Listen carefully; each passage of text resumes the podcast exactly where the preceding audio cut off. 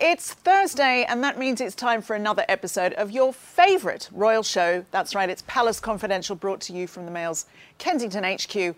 I'm Jo Elvin, and let's kick things off with a little look at the royal family's finances. Do hope they'll be all right. Yesterday was the annual occasion where the palaces opened their books, and the Daily Mail's royal editor, Rebecca English, was there to inspect them. Rebecca, welcome. Like a lot of people, the COVID 19 pandemic has forced the royals to dip into their savings, hasn't it? Yes, Jo, I had two big royal reviews to plough my way through yesterday. The first was a sovereign grant review, which is an examination of the pot of money that the Queen gets every year from uh, the government and British taxpayers to undertake her duties as head of state. Now, the headline figure there was 102 million pounds, which is the amount of expenditure the Queen had last year. Now, there was a, that was a significant rise, and it was vastly down to a 41% increase in her spending on essential building works at Buckingham Palace, which are being undertaken as part of this big 10 year, £369 million programme of refurbishment at the royal residence. Now, her her income from the sovereign grant remains static at just over 86 million pounds. The amount of money she earned from other cash raising um, uh, channels such as opening the palace to members of the public, which has been severely curtailed over recent years, was much lower at £9 million in the year all of which meant that she had to actually draw down from her reserves, which basically means dipping into her pot of savings, to the tune of about £14 million. Um, now, palace officials tell me that was entirely expected. They've been squirreling away money they haven't used on uh, building works for a rainy day, um, and they fully expect to do it next year as well. But obviously, what it tells us is that the Queen, like every big company or institution post pandemic is slightly feeling the credit crunch, albeit on a much grander scale. And there's been an update on Harry and Meghan's financial contributions, hasn't there? Well, not so much an update as confirmation. Uh, the annual account showed us something that was revealed to us last year that Harry and Meghan uh, chose to pay a lump sum of 2.4 million pounds towards the cost of the renovations on Frogmore Cottage, their Windsor home. That uh, sum of money also included uh, some rent and uh, that covered the last financial year's rent in that. Um, so palace officials also made a point of saying that the couple said they wanted to be financially independent and credit to them, they've done that and they classed it as what they said a good deal for uh, the Crown Estate, a good deal for the Sovereign Grant and a good deal for British taxpayers. I understand you also asked questions about the investigation into alleged bullying of staff by the Duchess of Sussex, which she denies, we should point out. But what did you discover? We did, and it made the front page of uh, Thursday's Daily Mail and also our Mail Plus uh, digital edition. Uh, and what emerged yesterday is something that I have spoken about on this programme before and predicted would happen as, as far back as December last year. Uh, the report into claims that Meghan bullied staff has been buried by Buckingham Palace effectively.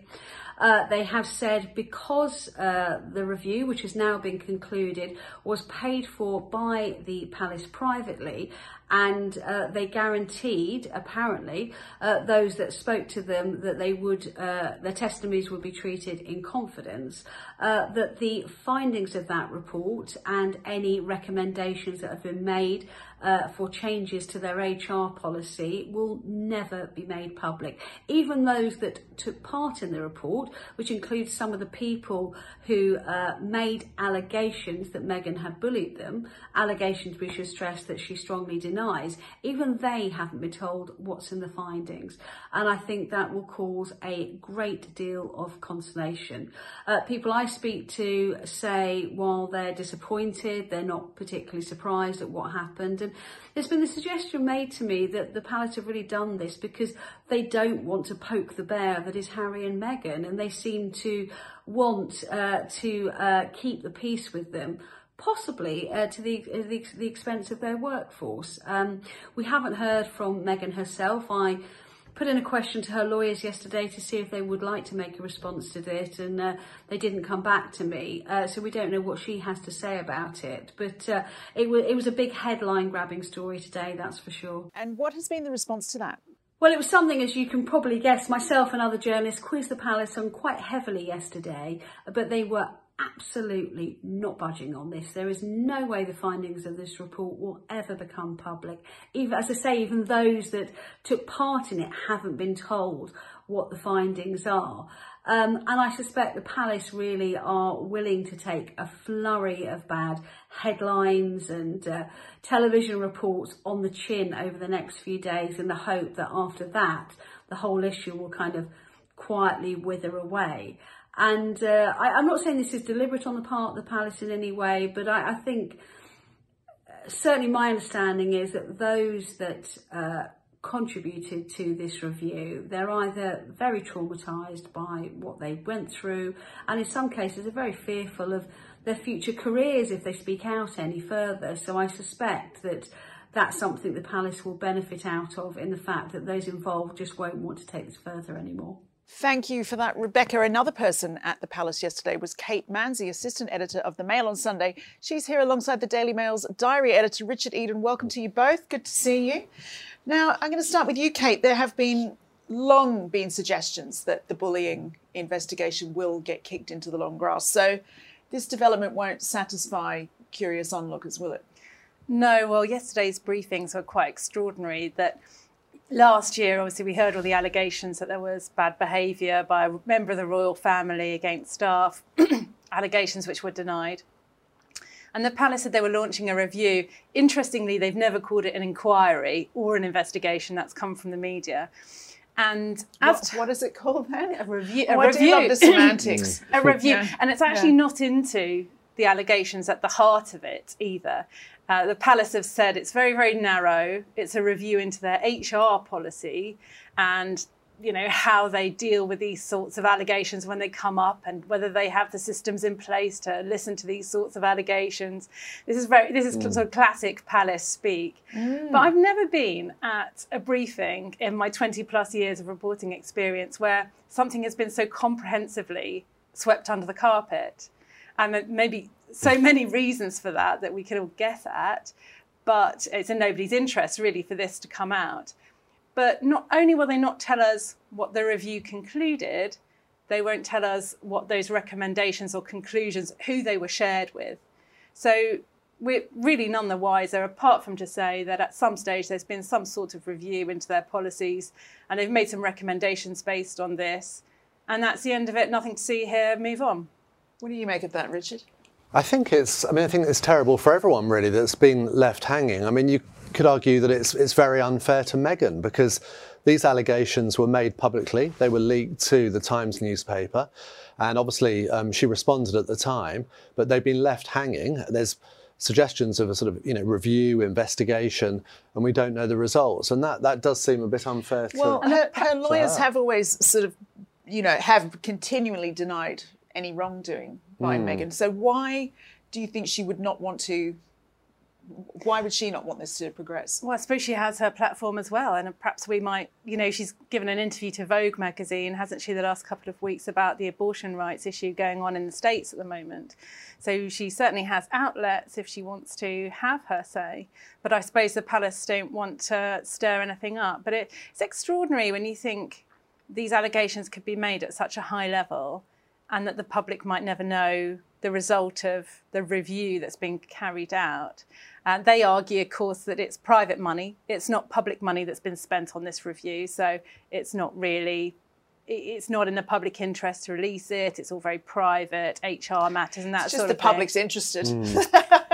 I mean, yeah. well, arguably it is in the public interest, really, yeah. if you've got that happening in such an institution. But I think this is the this is the interesting thing. How long can the palace keep arguing that it's its own kind of microcosm of mm. uh, of the elite of the institution. It's it's it's, it's interesting how they go from where they go from here. And the only person we've heard from publicly is um, Jason Knauf, the um, former private secretary. So it'll be very interesting to see if other, well, if um, not so I shouldn't say other, but if um, supposed victims of this bullying come forward to, to speak and would speak you, publicly. Would you mind just reminding viewers what Jason said, the gist? He said that these um, claims had been put to him and he felt he had a duty to pass them on. And he did that at the time, but he clearly didn't feel they were being dealt with in, in a appropriate way. And that's why um, he well, then they were leaked. He, he, it was his email, wasn't it? It was, it was Jason's email. email. He was raising these concerns with somebody in his office mm. and saying, "Look, my concern is these aren't being these, these allegations aren't being addressed." What worries me greatly is it just seems that the palace are falling over themselves not to upset Harry and Meghan. It, it, really do. I mean, at this briefing yesterday, it sounds like they were sort of going on about how grateful they were that they came over and really giving quite sort of personal details about meetings with Prince Charles and this sort of thing. They seem desperate not to upset them, and I think that's a mistake. I think it's understandable, though, isn't it? They're just, you know, because they it, they get upset about a lot of things, and they just probably prefer to stop talking about them altogether. And there's a book coming out. Yeah, Prince Harry's memoirs coming out, so no wonder the palace aren't keen to kind of stick their oar in. But that was interesting actually because there was two briefings. There was a briefing about the sovereign grant finances at the palace, and then there was a Duchy of Cornwall finances. So that's Prince Charles's, you know, funds mm. with the Duchess of Cornwall. Now, they don't have to release that information, but they do so, you know, because they know that people are interested and it's of the public interest. Mm. But in that briefing, they sort of offered up that they'd had such a wonderful time with the Sussexes when they came over, and that the Prince of Wales has been thrilled to meet his granddaughter Lilibet. So there's, it did feel very much like they are trying to bring the Sussexes closer. Um, and yeah. Well, we'll be talking about Prince Charles's pennies uh, later on in the show. But speaking of, you know, the spending review, obviously the timing is what it is. It's not nobody's fault, but obviously the real world is going through a, a cost of living crisis. You, did you get any sense from the palace that they're keen to demonstrate restraint? Well, it was interesting in, in response to this question that everyone, everybody's feeling the pinch, and yet here we are hearing about the sort of squillions that that are being spent refurbishing the palace and that sort of thing. And the response came back that actually they are they, they've had a pay freeze with their staff at the palace. I sort of thought, well, you know, these people are on pretty modest salaries as it is. For them to have a pay freeze seemed pretty mean, actually, and not a very good way of counteracting this criticism that lots lots is being spent refurbishing a palace. So it, it, was only, they are looking at ways to cut costs and things like that. Well, but let's hope um, they don't go on strike. We've There's got, we've got seven carriages instead of eight now. yeah, yeah. What? Courtiers on strike. I can't. I can't imagine a time that would happen, but it would be would be a great story, wouldn't it? It really would. they do. They do have pretty modest salaries, and you know, most of them do it partly for the, the status and the love of it and the love of the country. So I did feel I'm pretty sorry that they're the ones bearing the brunt of it. Mm. I think it hasn't been great. I mean, we've seen you know, on the front pages today of some newspapers that are generally favourable to the royals, like the Daily Mirror. You know, they've taken a very negative stance that at a time when everyone's cutting costs, their costs have gone up. So I think it is a problem, and they need to make sure that they rein in those costs in the in the years to come. Well, it's interesting, isn't it? Because critics say that when Buckingham Palace releases its figures, it doesn't paint the whole picture. And here is an interview we carried out with the late author David McClure a couple of years ago on the subject. Well, as a funding system, the sovereign grant has good bits and bad bits. The good bit is that it is much simpler than the previous system. It comes from a single source, and the money is guaranteed so the palace can plan efficiently for the future. The bad part is that it's over generous. Now, the problem was that it's linked to the profits of the Crown estate, and the profits of the Crown estate have gone up higher than the rate of inflation. Now, even David Cameron, the Prime Minister who brought in the system when he was PM, he's admitted that it was generous, which is, to say the least, an understatement. One of the weaknesses of the sovereign grant is it doesn't give the full picture of the full cost of the monarchy. Now, the reason for that is the sovereign grant doesn't include some hidden costs, simple ones like the cost of local council when they have a visit from the monarchy. But the biggest hidden cost is security. That's the real elephant in the room. To be fair, the palace can't exactly give out the exact figure because if they did that, it would compromise security. For instance, you know, if it had gone down from one year to the next, it would be a green light to terrorists. But I think it is reasonable to expect them to give perhaps some ballpark figure or even say how much it was 10, 20 years ago. Because after all, it is taxpayers' money and they have a right to know where it's going. The big story out of the sovereign grant normally concerns travel because it's quite expensive. So, and actually at the end of the report, there's an annex that itemizes all the big expenditure. So we know, say, Prince Charles goes on a very expensive foreign tour, but they don't show us the expenditure under £15,000. So there might be lots of cheaper sorts of travel to maybe slightly embarrassing destinations, or maybe the accumulation of lots of flights, you know, isn't recorded. So a lot of very interesting information literally goes under the radar. That was the author David McClure, who sadly died from cancer a couple of weeks ago. You can find his book, The Queen's True Worth Unravelling the Public and Private Finances of Queen Elizabeth II, in bookshops.